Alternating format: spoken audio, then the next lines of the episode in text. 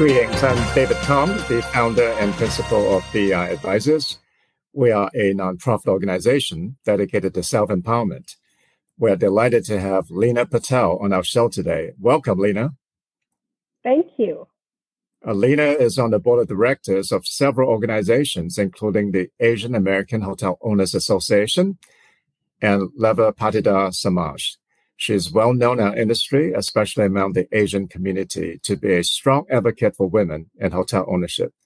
She grew up in our industry, cleaning rooms, doing laundry, working the front desk, and even mowing lawns prior to owning her first hotel in the early 2000s. She is also the founder and partner of Himalayan Glacier Trekking LC, and she leads adventure travel to Nepal, India. Lina, you have such an impressive and interesting background. Can you tell us more and share some of the key inflection points with us? First of all, David, thank you so much for inviting me to your interview. This is amazing. And I really appreciate what you're doing to empower women and underrepresented hotel owners and leaders out there. I really appreciate that. It's been an amazing journey thus far, and it continues to build as we go along. I'm really excited to share some of the insights and some of the story. I'm, I love storytelling, so this is my game. I'm really excited to ha- share some stories with you today. Great to have you. Tell us about your career journey and how you became who you are today.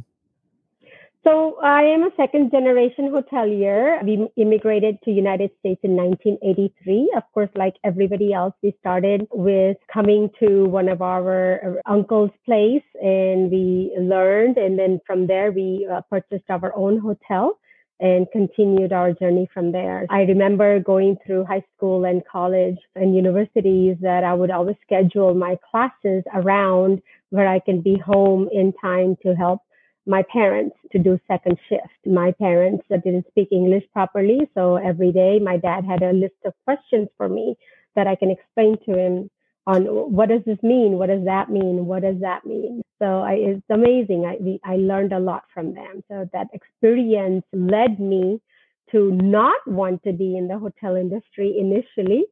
So I stepped away and worked in the corporate world for 10 years with LexisNexis. It's an online database company and continued my career there and then eventually back into hotel industry 20 years ago by purchasing my first Days Inn hotel in Cincinnati, Ohio. And here we are today. Sounds like a very interesting journey and not unlike a lot of immigrant families. It's uh, learning things through the school of hard knocks and but that's a great way to build character and that really helped us become who we are today. It's great to hear your story. Now, Lina, you lead adventure travel and you've actually led over a thousand people to Kailash, which is close to Nepal. And those journeys are difficult and not without challenges. And I'm sure there were a lot of surprises along the way. Can you share some experiences of those journeys and what your learnings are? Oh, absolutely. That's one of my favorite topics. I started, I've always been attracted to mountaineering, even growing up as a teenager, and would always do lots of local hikes, and, and which led to hiking Everest Base Camp in the year 2008 with a all female group of women from three different countries, four different countries. There was four of us women, which we accomplished Mount Everest Base Camp. That opened up so many doors for me where uh, I was approached by a Nepal based company to partner with. So we formed the company in 2008, nine in United States. And in 2010, I remember leading my first group of 21 people to the Tibet side of the Himalayas, where I've never been. And it was my first time that we led, and it was absolutely an amazing experience. I have a great team of Sherpas and porters and cooks today that travel with me. And since then, it has been nonstop. Every year, I take one group of people to the Himalayas and lead them. And here we are today, 13 years later. And it is my wellness journey and it is my philanthropy journey that I feel that I am able to give back to the world. And um, it's taught me a lot. Lots of challenges along the way, lots of last making decisions, altitude sickness, evacuation, everything happens. But when I come back, the difficulties that I faced, the skills that I learned there, I was able to apply it to my day to day hotel life. And I thought, oh, this is easy. Yes, this, this can happen. You know, the challenges there, or the challenges we face in the hotel industry was nothing. It just made life so much easier for me. Sounds like those trips toughen you up. yes, so it did. One of, it's interesting also that you call those trips wellness trips and philanthropy trips because it helps you and puts you in better spirit. Absolutely.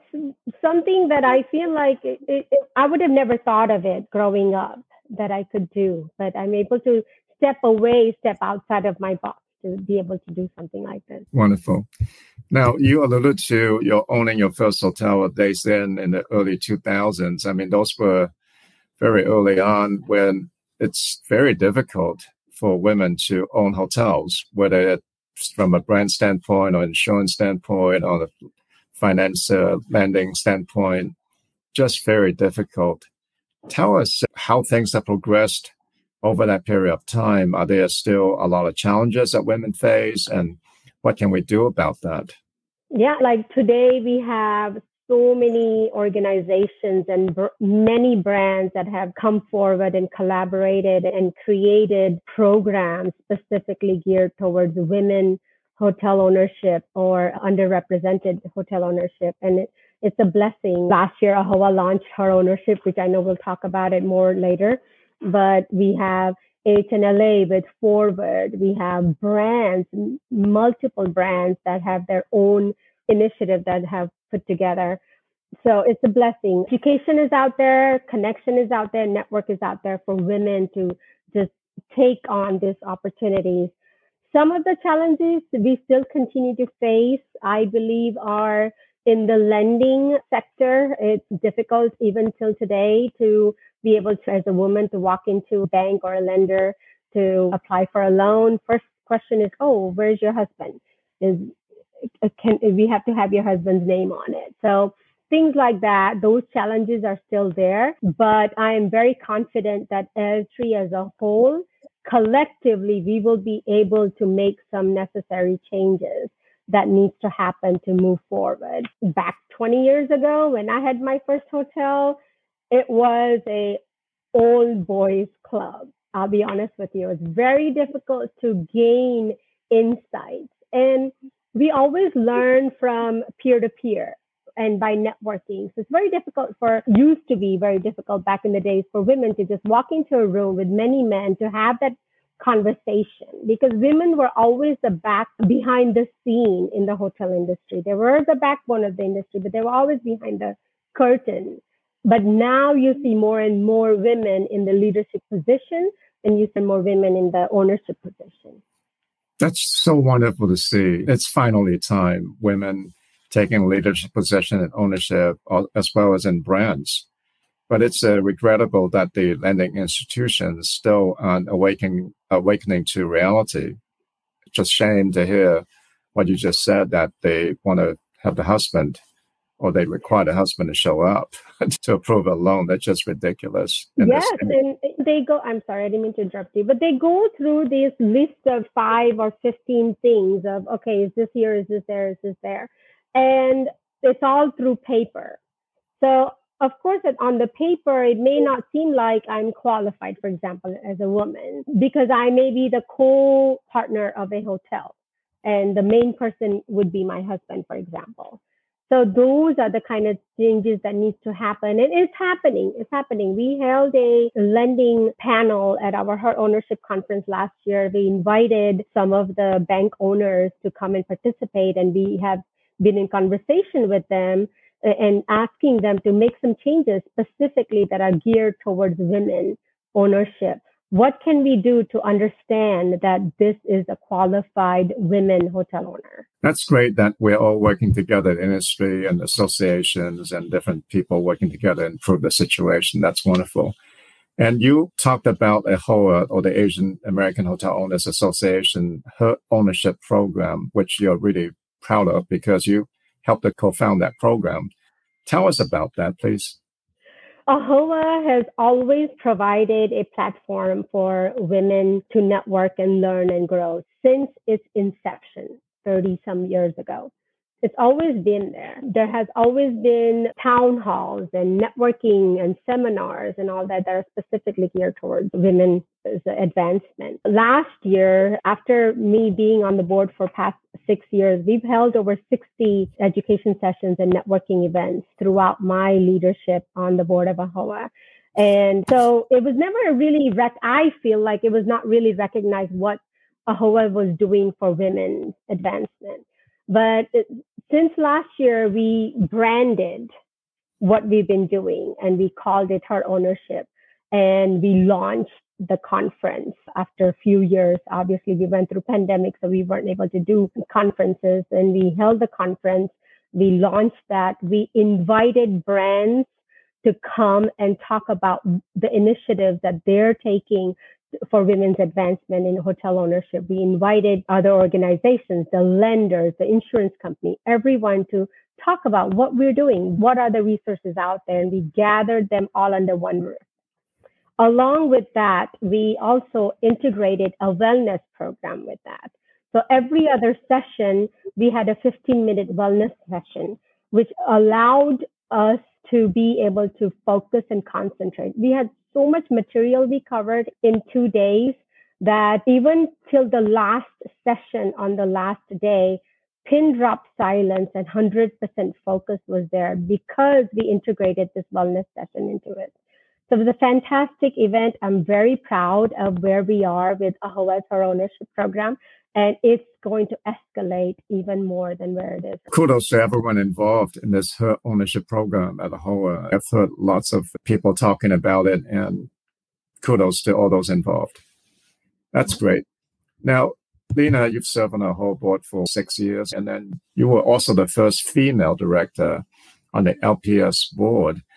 Why were you so interested in serving on these boards, and why are you so interested in giving back?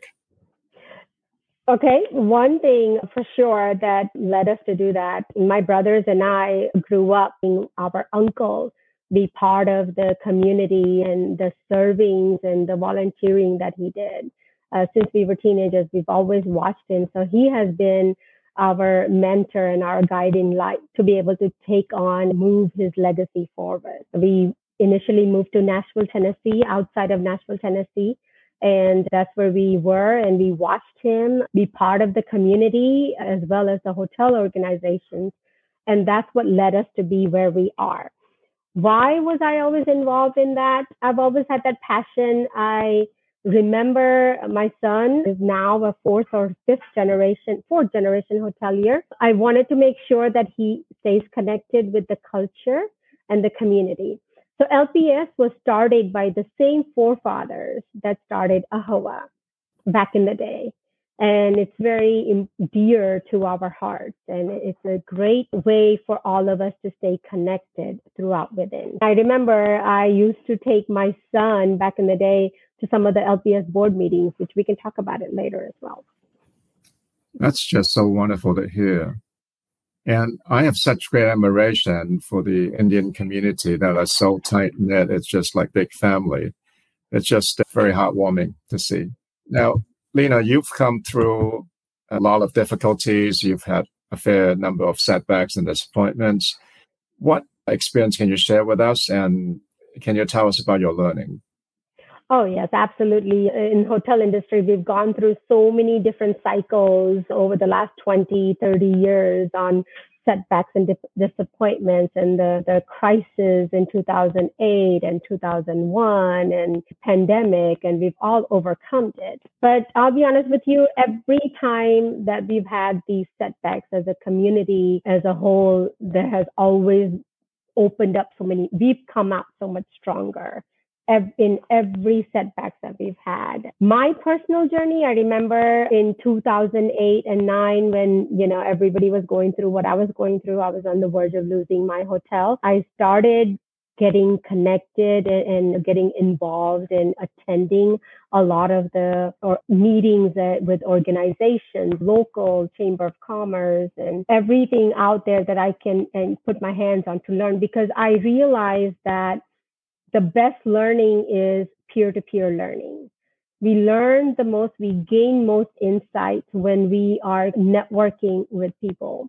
And I, since then, and that helped me to overcome my challenges and find answers and to be able to save my hotel. So I always say this, even to my son, that do not underestimate the power of involvement with organizations and peer to peer learning. It is by far so much highly weighted than even classroom learning. I totally agree with you. I think the best learning that you can get through all these difficulties is really that peer to peer learning. There's so much good advice all around you. You just have to go and ask them, ask people who are going through the same situation. There's so much to learn. Yes, we're never alone. That's one thing we realize. If I'm going through something eh, eh, eh, at my hotel, I'm sure there's somebody else going through the same thing. Let's talk about mentors and sponsors. Have you had people that helped you along the way, who mentored you, who sponsored you? And if so, tell us about that experience and tell us how you think others can find mentors and sponsors to help them. We are surrounded by mentors and sponsors on our day to day life. It's a matter of recognizing what we can learn from that individual. I learned so much, for example, from just having a communication or conversation with my housekeeping team. I learned from my front desk team. I learned from mentors within the organization at a high level, conversing with CEOs, conversing with anyone. So it's not, it, it's not just one mentor that will help you through your life. I feel that just recognizing what you're learning from uh, anyone that you have that conversation with is what matters. I tend to fill my cup with advice that I get from different different people and pull it out as I need it as the situations occur. Another way is social media nowadays. There's so many things out there that is that you can read through and watch to learn from. And also look sometimes we tend to look outside of the box on oh i need a teacher or i need somebody that can mentor me it's more looking within your circle your inner circle to find that mentor and this is consistent with some of the comments we've heard from other leaders who have talked about that mentors and sponsors don't have to be formal and and to please look at every situation as a learning opportunity. And you can always learn from people. Yeah. Very good. Now, Lina, you are very well connected in the industry. It seems like everybody knows Lina. so tell us about your secrets to networking. It's always hoteliers, particularly women, get so inundated with the day to day life from waking up in the morning to attending to the hotels to attending to the children. Many in within our community are multi-family living together. So uh, the day just goes by so fast. So we don't give ourselves time to step away from that to be able to attend. So for me, I always feel like get out, take that time away. I know it's difficult to step away from what we're doing on a day to day life and we feel like we may struggle with that, but step away to go attend an event and to go network because you will come back learning so much more when you are on that platform. I remember throughout my six years on AAHOA, having town halls and events that are specifically geared towards women hotels across the country.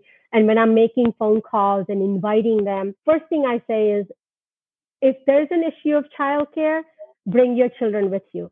I will have a table there for them with activities so they can sit there and do their activity and they can still learn. And in many instances, children have attended our events and they have actually participated in our discussion as well. That's so, so thoughtful of you. Wow. How ingenious. I like that. That's wonderful. I said I used to take my eight year old son to board meetings back in the day. I thought, I don't have babysitting. I'm taking him with me. And he would sit there in our board meeting, listen. He'd have his games and artwork to do. And uh, it's amazing because children listen they listen and they admire and they watch us. I remember coming home, he would just have conversation with me about, Mom, what was that topic? What were you guys talking about? Tell me more about that. And I just feel like it's, it's amazing to have them ex- have that exposure for children. Well, it must have been such a wonderful learning experience for your son. Mm-hmm. And I applaud LPS for being so progressive, for allowing that to happen. Absolutely. That's great to hear.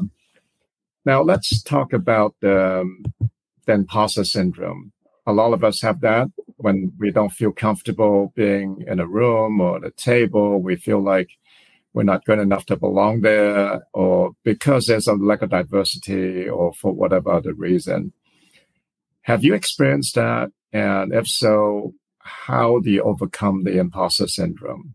Oh, many times. I'll be honest with you. I've been the only woman in the room or on the board meetings or at the table or any meetings. Yes, it's overwhelming. But what I realize is that preparing myself more than what's even necessary is what makes me feel so good when I walk into that room. Like today, I prepared myself so well before our interview today. I was very nervous coming on with you. And, but that's what it is. Preparation is number one key. Understanding that other people aren't thinking what you're thinking when you walk into that room.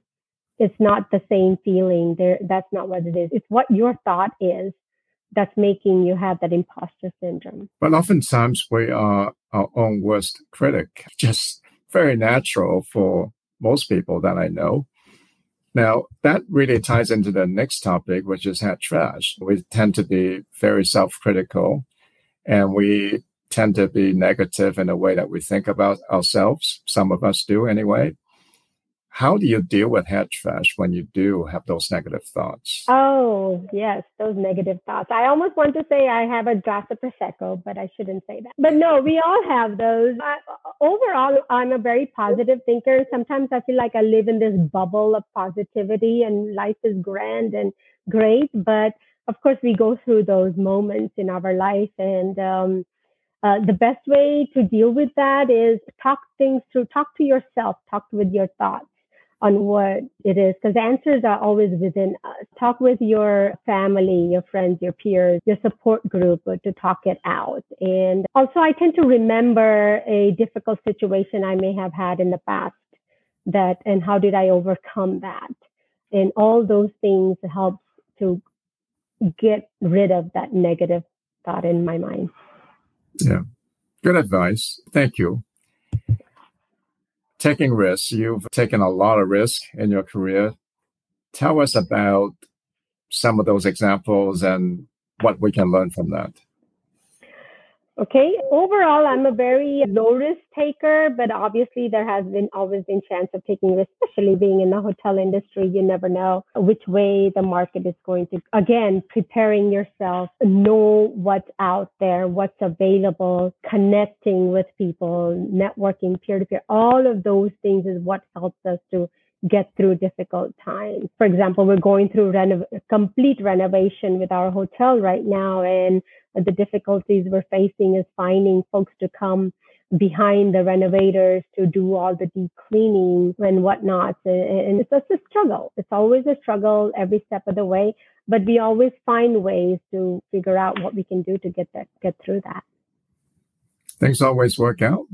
Things always work out. The famous saying, this too shall pass, no matter how difficult it seems. This yeah. too shall pass. Absolutely. And but do you find that taking risk is necessary if you want to broaden your horizon or gain knowledge on something or benefit you in other ways?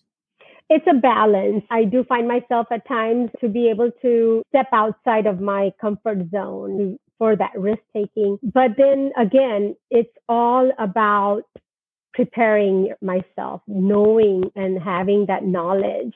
And once we have that knowledge and understanding, then that risk taking, even though it's a high risk, you feel like you've done your homework and that it, chances are high that we will not fail and that we will continue. And so that's what it is. It's just preparing yourself to be able to. And then when, at that point, when we fail, then it's okay because we know we did everything we possibly can. Unfortunately, we're coming to the end of our show, running out of time.